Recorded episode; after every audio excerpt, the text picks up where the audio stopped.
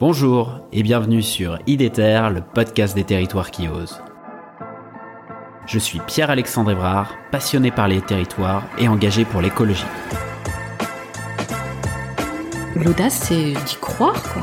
En fait, de croire. euh, En fait, c'est de s'accrocher à ses rêves.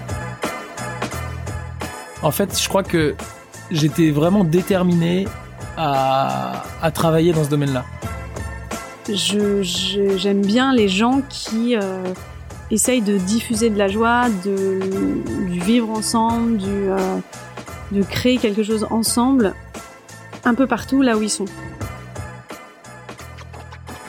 Avec IDETER, je vous propose de rencontrer ensemble des femmes et des hommes qui se mobilisent partout en France pour la transition écologique. C'est parti souvent on nous demande la recette du succès. Euh, bon, bah, d'abord il faut rester super modeste. Hein. Je sais pas si on peut considérer que c'est un succès euh, ce qu'on peut mener localement, tant finalement l'ampleur de la tâche elle est, elle est colossale. hein. Mais effectivement, s'il y a un truc dont on peut témoigner et dont on est assez fier, c'est effectivement c'est un peu la dynamique qui a pu créer le projet. Et c'est cette dynamique effectivement de, de transversalité, euh, cette dynamique systémique comme comme tu la nommes.